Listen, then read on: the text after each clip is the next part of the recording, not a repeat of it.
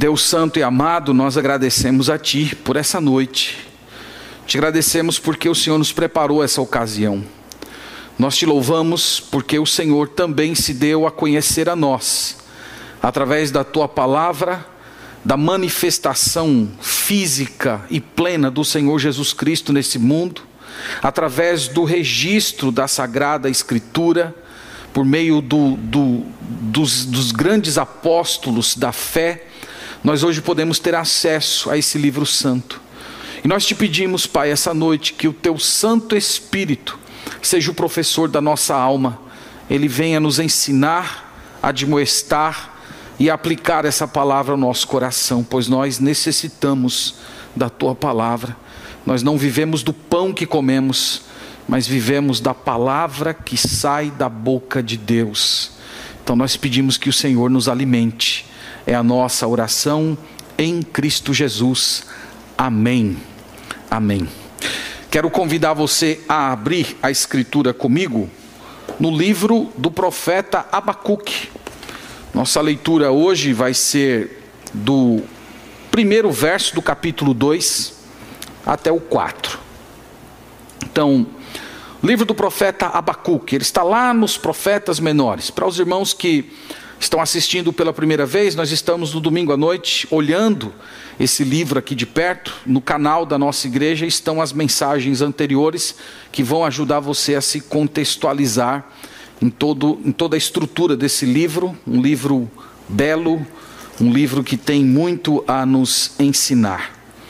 É, meus irmãos, vamos nos lembrar que o livro de Abacuque ele foi escrito cerca de 2.500 anos atrás. Nós vimos que ele começa com uma queixa do profeta. O profeta havia percebido a situação moral, espiritual, social da, da amada Judá. A Judá de onde veio, de onde, de onde os reis brotariam. E, essa, e esse reino de Judá se tornou corrupto.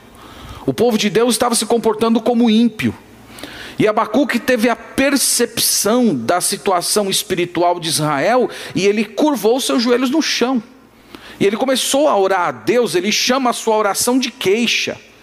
Ele diz: Até quando, Senhor? Até quando eu vou te clamar e tu não me respondes? E ele permaneceu em oração até o momento em que aprove ao Senhor respondê-lo. Mas a resposta, meus irmãos, foi uma resposta terrível. Deus disse ao profeta que a ocasião não era mais de arrependimento. Deus não ia mais levantar um profeta, Deus não ia mais levantar um rei, Deus não ia mais levantar um grupo de pessoas que conduzissem o, o povo a uma espécie de despertamento espiritual, avivamento. Não, dessa vez seria diferente. Deus iria acertar as contas com o seu povo de Judá. Então, como é que Deus iria fazer isso? Nós vimos também na última mensagem. Deus disse que levantaria Nabucodonosor, rei dos caldeus, e esse homem viria para Jerusalém com tudo, de uma forma truculenta, violenta, cruel, e ele destruiria a cidade e o templo de Jerusalém, que era o símbolo da habitação de Deus no meio do seu povo. Evidentemente, o profeta ficou horrorizado com a resposta de Deus. E aqui nós entramos na sua segunda oração. Na sua segunda oração, ele se queixa, ele questiona Deus, perguntando como é que o Senhor poderia usar ímpios e usar até mesmo o mal para cumprir os seus planos. É, essas duas coisas não se acomodavam à mentalidade do profeta. Por um lado, ele via que Deus é santo, ele tinha consciência que o nosso Deus é completamente puro, que o nosso Deus é imaculado, e ele não compreende como é que um ente santo assim poderia usar o mal, poderia usar o perverso para punir o seu próprio povo. Então nós terminamos na semana passada com o capítulo 2, versículo 1, profeta dizendo que iria se recolher e iria aguardar a resposta do Senhor. Hoje, o nosso objetivo é, é observar de perto essa resposta do Senhor. Na verdade, nós vamos dividir essa mensagem em duas partes, mas é um único conjunto. Nós vamos ver a primeira parte da, da resposta que Deus deu para ele. E ao olhar isso aqui, eu queria conduzi-lo a pensar na seguinte questão: como é que nós podemos viver num mundo injusto? Como é que nós podemos viver em um mundo em que há tanta maldade? Como é que nós podemos viver num mundo em que as pessoas são ímpias? Elas estão contra Deus. Como é que nós podemos viver num mundo em que aquele que é poderoso massacra aquele que é fraco? Então, Abacuque vai tratar dessas questões hoje, são questões atuais, são questões que dizem respeito à nossa vida, que dizem respeito à nossa realidade. Então, vamos ler o texto sagrado, na, com a ajuda do Senhor e na dependência do Espírito Santo. No primeiro verso do capítulo 1, ou desculpe, do capítulo 2, o primeiro verso diz assim: Por-me-ei na minha torre de vigia, colocar-me-ei sobre a fortaleza e vigiarei para ver o que Deus me dirá e que resposta eu terei à minha queixa. O Senhor me respondeu e disse: Escreve a visão, grava sobre tábuas, para que a possa ler até quem passa correndo. Porque a visão ainda está para cumprir-se no tempo determinado, mas se apressa para o fim e não falhará. Se tardar, espera-o, porque certamente virá, não tardará. Eis o soberbo, a sua alma não é reta nele, mas o justo viverá pela fé, ou viverá pela sua fé. Assim como o vinho é enganoso, tampouco permanece o arrogante, cuja gananciosa boca se escancara como sepulcro, e é como a morte, que não se farta. Ele ajunta para si todas as nações e congrega todos os povos. Amém. Graças a Deus, porque Ele nos deu, irmãos, a, a santa palavra, a palavra que nos ensina. Nós vimos aqui, irmãos, que Deus responde à oração do profeta. O profeta terminou o, o, o parágrafo anterior, no capítulo 2, versículo 1, dizendo: Eu vou me recolher e eu vou aguardar a resposta. Eu orei, eu perguntei ao Senhor e agora eu vou aguardar aquilo que o Senhor tem a me dizer. No versículo 2, na primeira fase, na primeira frase, diz assim: O Senhor me respondeu. Então veja, ele orou e perguntou. Agora Deus vem e responde a ele. Tem muita gente que lê esses versículos aqui e de repente poderia pensar assim: por que Deus não faz isso comigo? Eu tenho tantas dúvidas, eu tenho tanta coisa que eu queria saber. Eu tenho tantos direcionamentos, decisões importantes que eu preciso tomar na minha vida, porque simplesmente eu não oro a Deus, me recolho na minha insignificância, e chega o momento em que Deus vem e responde. Bem, meus irmãos, esse era o modo de revelação nos tempos do Antigo Testamento. Ele chegava na forma de visão, sonho, teofania, nuvem, sarça ardente. Aqui nós vemos no versículo 2 que foi uma visão. O Senhor me respondeu e disse: Escreve a visão. Então o profeta recebeu a revelação de Deus na forma de uma revelação, ou melhor, na forma de uma visão. E toda essa revelação que foi dada aos profetas, com o passar dos anos, elas foram tomando a forma escrita. E a última vez que Deus falou ao profeta diretamente na forma de visão foi ao profeta Malaquias. Aí nós temos 400 anos de silêncio, que, é aquele, que são aqueles chamados 400 anos entre o Antigo e o Novo Testamento, e então a revelação ressurge agora no ministério do João Batista. Lembre-se que para os judeus isso não ocorreu, para os judeus, toda a revelação, todo o ministério profético foi encerrado com Malaquias. Mas para nós que somos cristãos, não. Eles esse, esse ministério ele ressurge com João Batista e ele tem a sua coroa, o seu ponto alto na pessoa do Senhor Jesus Cristo. O Senhor Jesus Cristo é a suprema revelação de Deus. O Senhor Jesus Cristo, ele é superior a todas as outras formas antigas de revelação. Chegou a um certo ponto em que Deus decidiu não mais falar através de um profeta por meio de sonho, visão, teofania ou qualquer outro meio, mas Deus mesmo decidiu descer até nós, tomar a forma humana e Ele mesmo falar a seu respeito. Nós ouvirmos a palavra de Deus não pela intermediação de um profeta, mas da boca do próprio Deus. E é por isso que a Bíblia apresenta Jesus como sendo sendo a suprema, a suprema revelação de Deus. O autor de Hebreus fala isso no capítulo 1, versículo 1 e, e no versículo 2, dizendo que nos últimos dias ele nos falou através do Filho.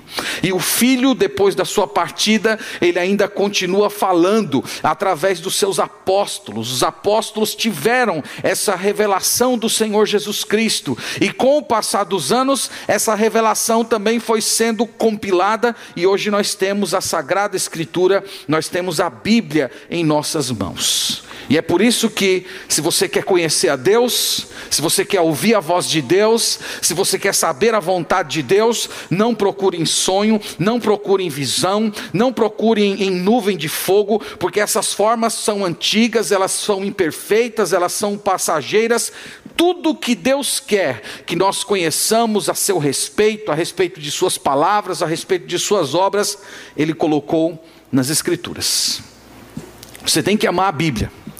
Você cristão que não gosta de ler, você tem um problema sério. Porque Deus escolheu se revelar a partir de um texto.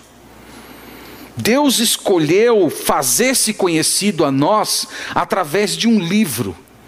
Então, se você não gosta de ler, se você tem dificuldade de ler as Escrituras, você tem que lutar seriamente com isso, porque é aqui que Deus se revela.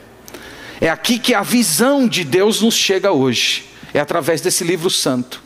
E para as decisões diárias, para aquelas decisões comuns do dia a dia, você precisa ler as Escrituras, você precisa orar, você precisa ser sensível à, à, providência divina por meio de pessoas, de situações, às vezes até mesmo inclinando o seu próprio coração, e então você consegue discernir a vontade de Deus e tomar decisões corretas. Então fiz esse pequeno parênteses para tratar dessa questão. Por que Deus não faz mais isso? Porque Deus não se revela mais assim? Porque eu simplesmente não chego diante de Deus, coloco as minhas dúvidas e me recolho e aguardo a resposta, e Deus vem simplesmente e traz tudo, tudo pronto como eu gostaria de ouvir. Ora, porque Deus não se revela mais dessa forma. Deus se revelou supremamente em Jesus. Ele falou de uma vez por todas. Ele não escolheu ficar se revelando a cada geração mas dar uma revelação pronta e completa através da sua santa e eterna palavra. Então Deus responde suas orações, não quero que você fique com essa impressão errada, mas Deus não responde do mesmo jeito como ele respondeu ao profeta Abacuque. Dito isso, vamos ver aqui o que Deus fala a respeito dessa revelação. Deus vai dizer para o profeta Abacuque no verso 2 que essa revelação, essa profecia, ou usando a palavra que está no início do livro, essa sentença, ela deveria ser registrada. Deus diz assim: O Senhor me respondeu e disse: Escreve a visão, grava-a sobre tábuas, para que a possa ler até quem passa correndo. Aqui nós temos um outdoor no Antigo Testamento. É o primeiro outdoor da história que nós temos aqui. Deus manda, Deus manda o profeta gravar. Essas tábuas aqui eram tábuas de argila. Então o profeta deveria colocar no lugar visível, com letras garrafais, de tal modo que se uma pessoa passasse correndo, ele teria condições de ler aquilo que Deus sentenciou. E meus irmãos, Deus está fazendo isso porque Ele quer que a Sua palavra seja, seja preservada, Ele quer que essa profecia sirva tanto para aquela geração, como também para a geração posterior. seria um testemunho escrito que serviria de prova quando tudo que Deus determinou acontecesse. Eu falei para os irmãos em mensagens anteriores que o povo de Israel rejeitou essa mensagem. O povo de Israel não acreditava que Jerusalém ia ser destruída. O povo de Israel olhava para o templo e dizia: Templo do Senhor, templo do Senhor, como é que Deus vai destruir a cidade? O templo está aqui, a arca está aqui, Deus está conosco. E o profeta Jeremias, o profeta Abacuque, dizendo: Deus vai destruir, Deus vai destruir. E é por isso que Deus manda que essa profecia seja registrada. A ideia é que os anos se passassem e quando acontecessem, as pessoas vissem lembrassem: olha, lembra o que o profeta disse? Lembra o que o profeta escreveu? Lembra a sentença que ele colocou lá em letras garrafais? Eles tinham que saber que isso que estava sendo dito aqui era de procedência divina. Uma outra razão está na primeira parte do verso 3. Olhe comigo aí a primeira parte do verso 3, que diz assim: porque a visão ainda está para cumprir-se no tempo determinado. Então, por que que deveria ser gravada? Deus está dizendo, porque essa profecia não seria cumprida nos próximos dias. Iria passar alguns, algum tempo, iria passar alguns anos. Nós sabemos que, que decorreram aí cerca de 10 a 15 anos, desde quando Abacuque trouxe essa sentença até o dia em que Nabucodonosor entrou em Jerusalém. Então havia um tempo longo. Deus queria que eles se lembrassem que quando quando a, a Jerusalém estivesse sitiada, isso já estava determinado pelo Senhor. Tem mais ainda aí no verso 3. Deus diz assim: estou lendo o final da segunda linha e o início da terceira. Mas se apressa para o fim e não falhará. Então, primeiro ele diz: se apressa para o fim. Essa profecia diz respeito ao fim. Essa profecia diz, diz respeito à destruição dos caldeus. Ela não fala só da destruição do povo de Israel, ela fala da própria destruição de Nabucodonosor junto com os babilônicos. E nós vamos ver que, inclusive, o, o fim dessa profecia é estendida para o futuro. Então ela trata do fim. E por último, aí no verso 3, nós falamos que ela não falhará. Ela não vai falhar. Aqui, meus irmãos, nós temos a natureza da verdadeira profecia. Essa aqui é a profecia bíblica por excelência. profecia bíblica funcionava assim: primeiro, Deus anunciava com antecedência o que iria acontecer. Esse era o primeiro ponto. Aqui nós estamos com 10 a 15 anos de antecedência. Israel está muito bem obrigado, Israel está muito próspero. Então, do ponto de vista humano, era, era, era quase que impossível. Os babilônicos ainda não eram a nação mais poderosa do mundo. Mas Deus já antecipou: ó, os babilônicos vão crescer, eles vão subjugar todo mundo e eles vão destruir Jerusalém. Então, primeira coisa, antecedência. Seg o segundo elemento da profecia bíblica, exatidão. Deus diz: Ele vai se levantar, ele vem para Jerusalém, ele vai destruir tudo, e depois eu vou destruir ele. Profecia bíblica é assim. Profecia bíblica não é uma charada. É bem diferente do que está acontecendo hoje. Ah, eu vi uma, uma luz na sua cabeça. O que é uma luz na cabeça? Ah, eu vi um, um vulto se aproximando da sua casa. O que é isso? Ah, Deus mandou te dizer: vá vai para onde? Vá dormir? Vá para casa? Vá trabalhar? Isso, irmãos, não tem nada a ver com a profecia bíblica. Profecia bíblica envolvia exatidão, profecia bíblica envolvia tempo. No, no, Antigo Testamento, inclusive, Deus era muito severo com essa questão. No Antigo Testamento, profetada resultava em morte profetada resultava em pena de morte. Então é muito diferente quando você lê uma profecia desse tipo e você compara com as profetadas do, dos nossos dias, que são vagas, imprecisas, coisas que se falam que pode se encaixar dentro de qualquer situação. E quando essas profetadas chegam e elas não se cumprem na vida das pessoas, as pessoas dizem assim: é porque você não teve fé. Aqui é diferente. Ela é precisa, ela é detalhada e ela se cumpre mesmo que o povo não creia, porque aqui o povo de Israel não creu, o povo de Judá, melhor, eles não creram, eles rejeitaram, eles não, nós não queremos isso, nós repreendemos você, nós queremos tomar posse da bênção. Não teve jeito. Então, esse é o caráter da profecia bíblica. Deus fala com antecedência, Deus fala de modo detalhado, e a profecia divina ela se cumpre, independente do coração de quem está ouvindo. Se acredita, se não acredita, se crê, se não crê, se, se toma posse, se rejeita. A, a profecia bíblica ela se cumpre assim. Agora vamos para o versículo 4 e 5, porque o versículo 4 e 5, irmãos, é o conteúdo da profecia. Aqui nós vamos ver os, os, destinatários da profecia. Vocês vão ver que ele fala de dois grupos aqui: ele fala do ímpio e do justo. Vamos observar aqui. No versículo 4, vamos começar com o ímpio. A primeira frase do verso 4 é assim: Eis o soberbo. Quem é esse soberbo aqui? Quem vocês acham que é esse soberbo? Esse soberbo é o Nabucodonosor. Quem já leu com bastante atenção o livro de Daniel, lembra que no capítulo 4 o Nabucodonosor ficou louco. E ele ficou louco, ele havia sido advertido pelo profeta Daniel no capítulo 2.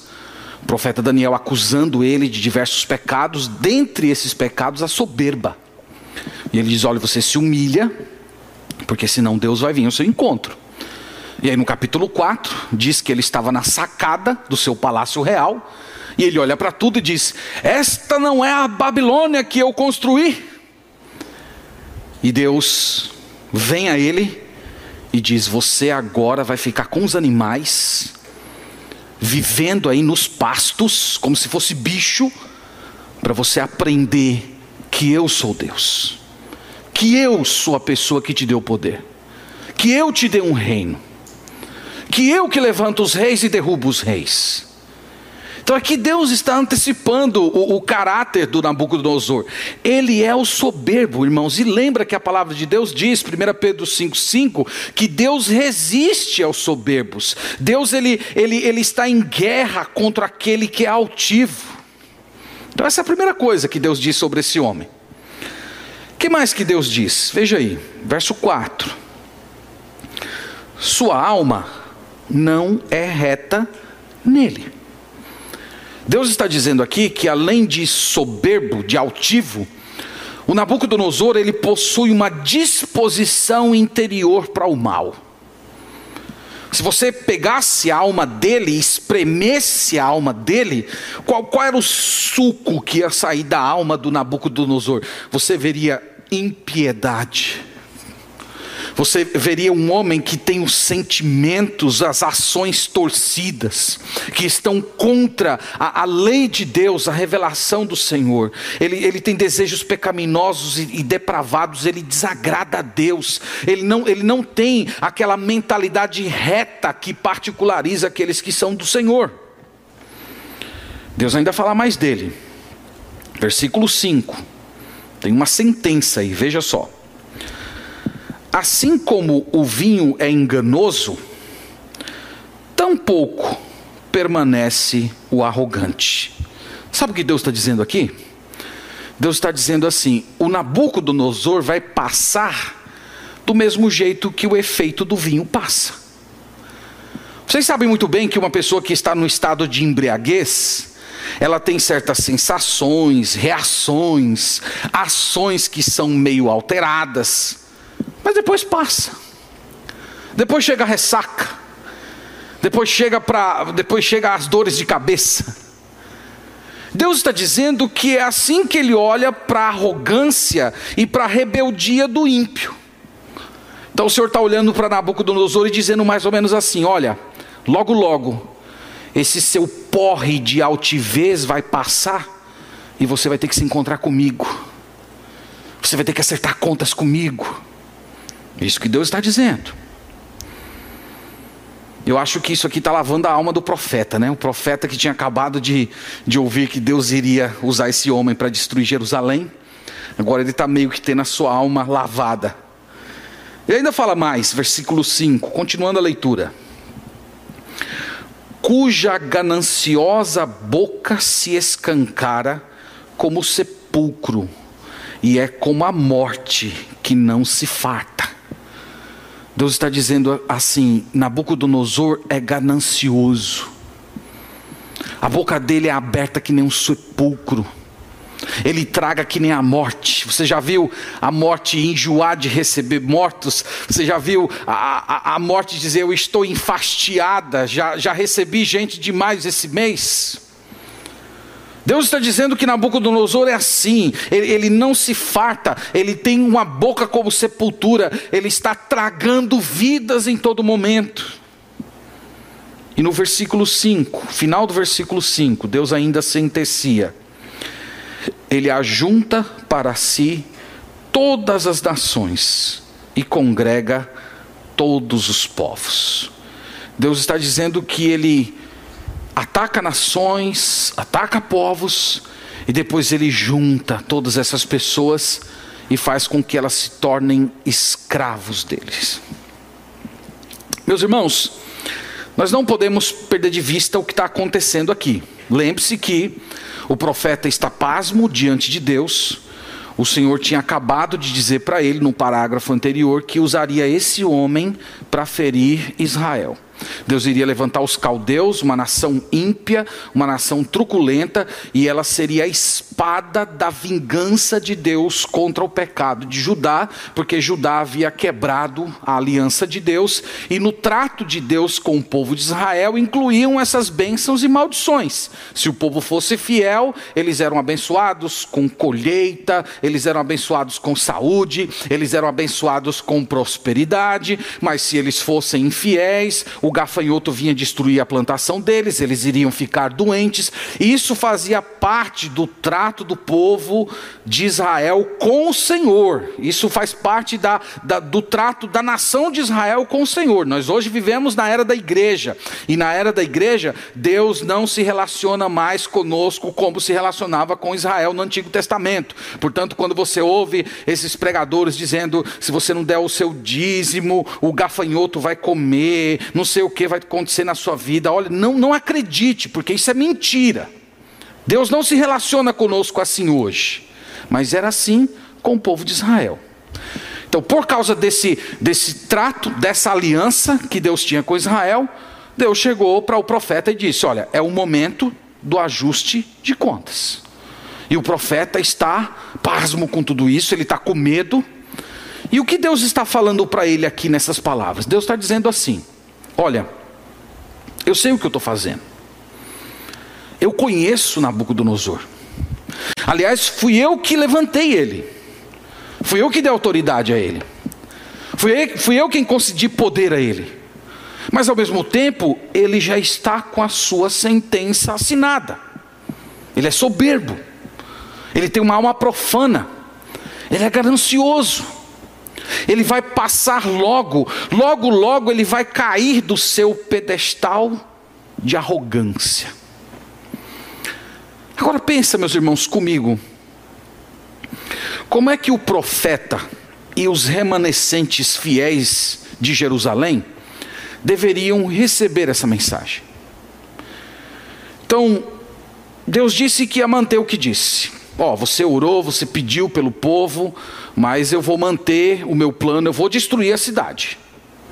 Como é que você acha que eles deveriam receber isso?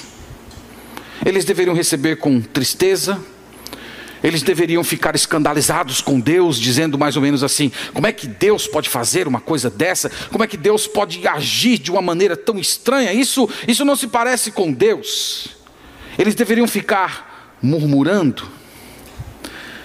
Então, Deus vai dizer para o Abacuque como é que o justo deve agir.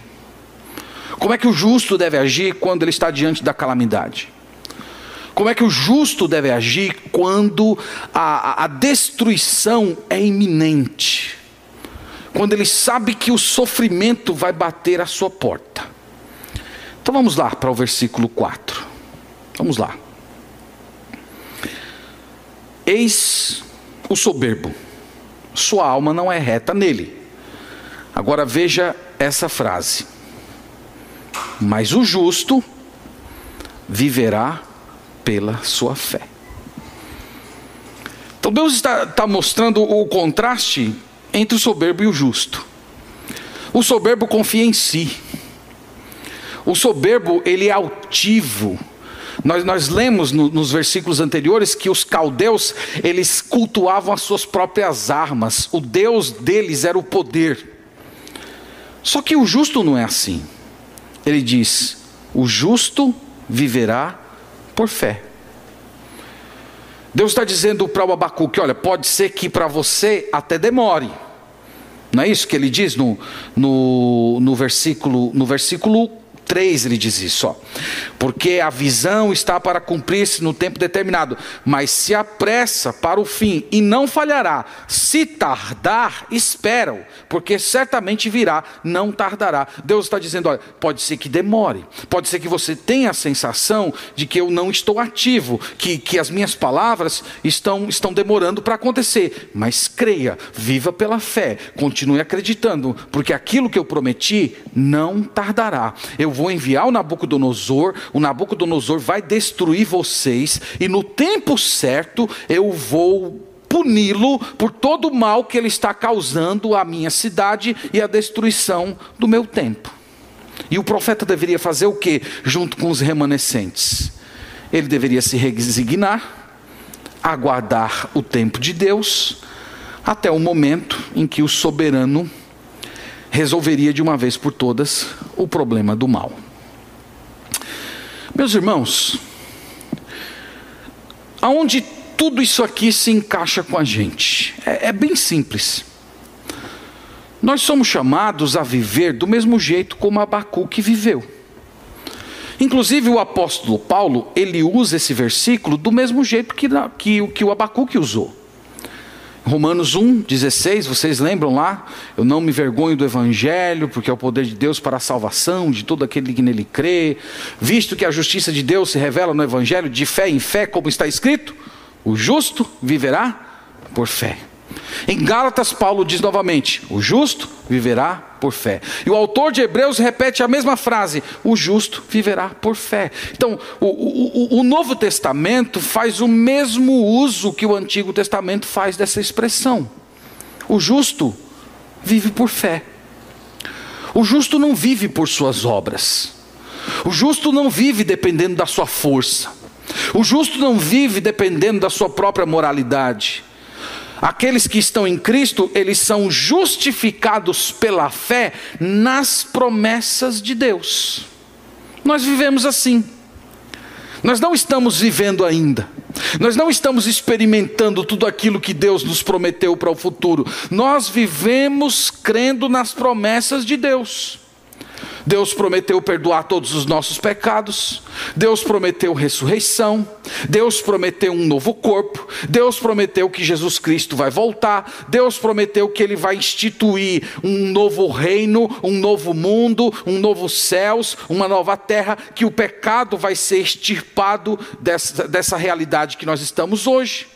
E nós não vemos nenhuma dessas coisas mas nós acreditamos. O, o, que ele diz aqui, olha, se apressa, não falhará, se tardar, espera porque vai acontecer. Nós vivemos assim. Nós vivemos com essa mesma com essa mesma expectativa. Meus irmãos, a vida cristã é uma vida de espera. É uma vida de fé. Agora, tem uma coisa que, esse, que esses poucos versos ensinam aqui para a gente é que, enquanto nós estamos nesse mundo, a realidade presente parece contradizer a promessa. É assim. É assim com a gente. Foi assim com o profeta Abacuque. Quando ele olhava para a sua realidade, Se ele olhasse apenas com os olhos humanos, o que ele ia dizer? Não, não tem condição. A Babilônia derrotar o Egito? Negativo. Derrubar os assírios? Negativo, impossível. Jerusalém cair, cidade próspera, cidade rica, cidade abençoada, todo mundo com saúde, vivendo numa boa. É impossível. Os conterrâneos do Abacuque interpretaram a história assim. Então, eu estou dizendo, meus irmãos, que algumas vezes a realidade parece contradizer a promessa. Você olha para o mundo que nós temos hoje, o mal está se espalhando por todo lugar, a impiedade florescendo, as pessoas cada vez mais zombando do nome de Deus. Nós olhamos para os ímpios e temos a sensação que o ímpio sempre se dá bem. E do outro lado, aqueles que são de Deus sempre vivem com incertezas, com dúvidas, com lutas internas, com tentações, passando por muitas aflições, e você olha para a presente realidade e olha para a promessa futura, e de repente começam a aparecer as dúvidas no coração: será se vai acontecer mesmo? Será se vai ser do jeito que Deus disse? E se não for verdade? E se eu tiver enganado? E se, e se esse livro aqui, que, que, que, é chamado de Bíblia, ele for simplesmente uma, uma compilação de, de vários escritos religiosos, mas isso ser apenas um, um, livro, um livro de história? Às vezes, a realidade enfraquece a nossa fé, às vezes, a força da provação da realidade faz com que as promessas se tornem obscuras. E aqui, meus irmãos, é que nós precisamos nos apegar ao que Abacuque está falando. Nós precisamos aprender a viver pela fé. Nós olhamos para o mal se espalhando no mundo e dizemos: Deus existe, o mal vai ser julgado. Nós olhamos para o ímpio e nós dizemos, como o apóstolo Pedro disse lá na sua primeira carta, citando o salmo: o ímpio vai murchar. O ímpio hoje parece ser uma flor muito bela, parece ser uma flor muito viçosa, mas muito em breve ele vai murchar. Deus tem tolerado o mal nesse mundo porque ele tem um plano eterno e, e o plano dele inclui inclusive a, a existência do mal e certas atitudes más na nossa realidade, mas não vai ser sempre assim. Nós temos que, irmãos, que aprender a viver pela fé. O autor de Hebreus nos lembra que a fé é a certeza das coisas que se esperam e a convicção de fatos que não se veem. Você precisa lembrar que a fé cristã, ela aponta para o futuro. A fé cristã é uma certeza, uma expectativa do que vai acontecer. A nossa esperança não se resume a esse mundo. A solução dos problemas não está aqui. Nem a nossa salvação termina aqui. Nós ainda continuamos lutando contra o pecado, nós ainda continuamos lutando contra a morte, nós ainda continuamos lutando contra Satanás. A nossa esperança, a nossa confiança está em certos acontecimentos sobrenaturais, uma intervenção que Deus vai fazer na história que vai mudar tudo radicalmente, semelhante ao que aconteceu no tempo de Abacuque. Então não há outra forma de você viver. Você precisa aprender a viver pela fé. De modo geral, o povo de Deus não tem vivido assim. O povo de Deus hoje tem possui um apelo muito grande para o sentimento. Não é o que Deus diz, é como eu estou me sentindo. Eu estou me sentindo bem hoje. Já, já, tem, já, já, já tive contato com pessoas que estavam tomando decisões pecaminosas e quando confrontadas, elas dizem: Mas, pastor, eu estou sentindo uma paz tão grande, eu estou me sentindo bem, eu estou me sentindo sereno. É como se a confirmação dos atos éticos não fosse aquilo que a palavra de Deus declara, mas o seu sentimento. Tem muita gente vivendo assim. Do outro lado, tem, tem muitas pessoas que estão duvidando de Deus, duvidando da Sagrada Escritura, duvidando até mesmo da sua conversão, porque elas estão fundamentando toda a sua fé no momento, em como elas estão se sentindo. Ah, eu estou me sentindo desanimado, eu estou me sentindo longe de Deus. Irmãos, vamos lembrar, nós não fomos chamados para viver pelos sentimentos. Nós somos chamados para viver pela palavra de Deus. Eu vou, eu vou até reformular, eu vou dizer assim: nós fomos chamados para moldar os nossos sentimentos pela palavra de Deus. É a palavra de Deus que vai que vai formar o modo como eu me sinto. E todas as vezes que a maneira como eu estou me sentindo se choca com aquilo que a Sagrada Escritura diz, eu fico com a Sagrada Escritura. Isso é viver pela fé. Viver pela fé não é você viver correndo atrás de profetadas, não é você correndo atrás de adivinhos, não é você viver correndo atrás da última novidade daquele sujeito que diz que adivinha até o número da carteira de, de identidade.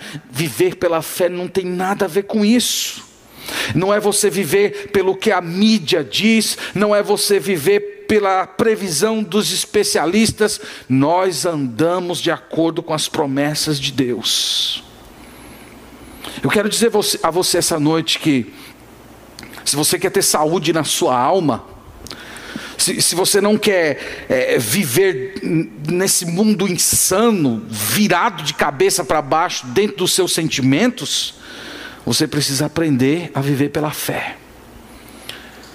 Você precisa curvar os seus joelhos e dizer que nem os discípulos de Jesus um dia disseram: Senhor, aumenta a minha fé, aumenta a nossa fé. Eu, eu, eu preciso crer mais, eu, eu, preciso me apegar, eu, eu preciso tomar as palavras de Deus e, e moldar a minha vida, moldar, moldar a minha consciência, moldar os meus sentimentos por aquilo que o Senhor revelou, não por pessoas, não por profetas, nem por sentimentos e nem por previsões, apenas pela palavra de Deus. No Novo Testamento, o Senhor Jesus, ele é chamado de o Amém das promessas de Deus. Isso é uma coisa muito gloriosa. Jesus é o assim seja. Jesus é o grande sim de Deus. A prova final de que Deus vai cumprir tudo o que ele prometeu é que ele deu Jesus. Você olha para Jesus e diz: Amém. Tu és o sim. Tu és o assim seja, tu és a, a, a, o, o grande eu concordo divino. Então chegue até Jesus, se apegue a Ele, conheça Ele, leia as palavras dele, veja, veja o que ele disse, veja o modo como ele viveu, veja como ele reagiu, veja a sua vida de oração, veja as suas palavras, veja a sua devoção, veja a sua piedade e o seu coração, ele vai ser formado, ele vai amadurecer, ele vai, ele vai transbordar da, das promessas de Deus. Você vai ter um referencial, você vai ter um caminho, você vai ter uma esperança, você vai ter uma estrada para caminhar e você vai ter saúde na sua alma. Que Deus te abençoe essa noite. Que, que você aprenda a viver pela fé. Que você agarre-se a Jesus como sendo a garantia de todas as promessas de Deus. E aconteça o que acontecer ao seu redor, você ainda possa dobrar o seu joelho e dizer: Senhor, eu creio. A realidade está mostrando outra coisa. Os meus sentimentos são conflitantes, mas eu acredito em cada palavra que o Senhor disse. Viver assim é viver pela fé. E esse é o modo de viver do justo. Que Deus te abençoe essa noite. Que o Espírito Santo de Deus aplique essa palavra ao seu coração. Eu, pessoalmente, considero esse assunto da mais absoluta importância, relevância, urgência. O povo de Deus precisa redescobrir o que significa viver pela fé. Amém. Que Deus abençoe a sua vida. E vamos agora fazer uma oração ao Senhor e vamos pedir que Ele opere esse grande milagre em nosso coração.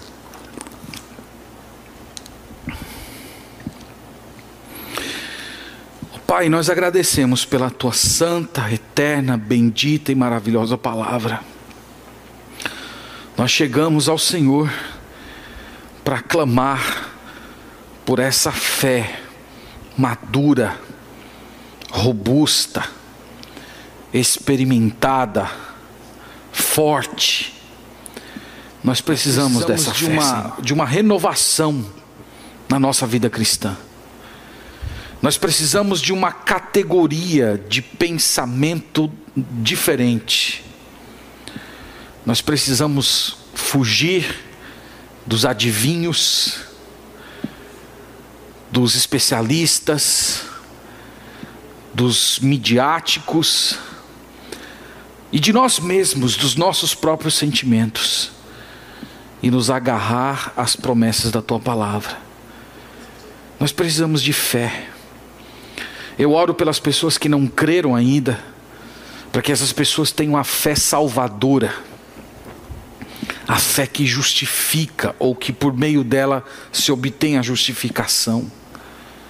Eu oro, Senhor, para que essas pessoas vejam o modo que o Senhor trata o ímpio, o soberbo, as promessas de um, de um grande acerto de contas no futuro, e essas pessoas sintam a urgência de voltar, de se curvar e de se converter ao Senhor Jesus Cristo.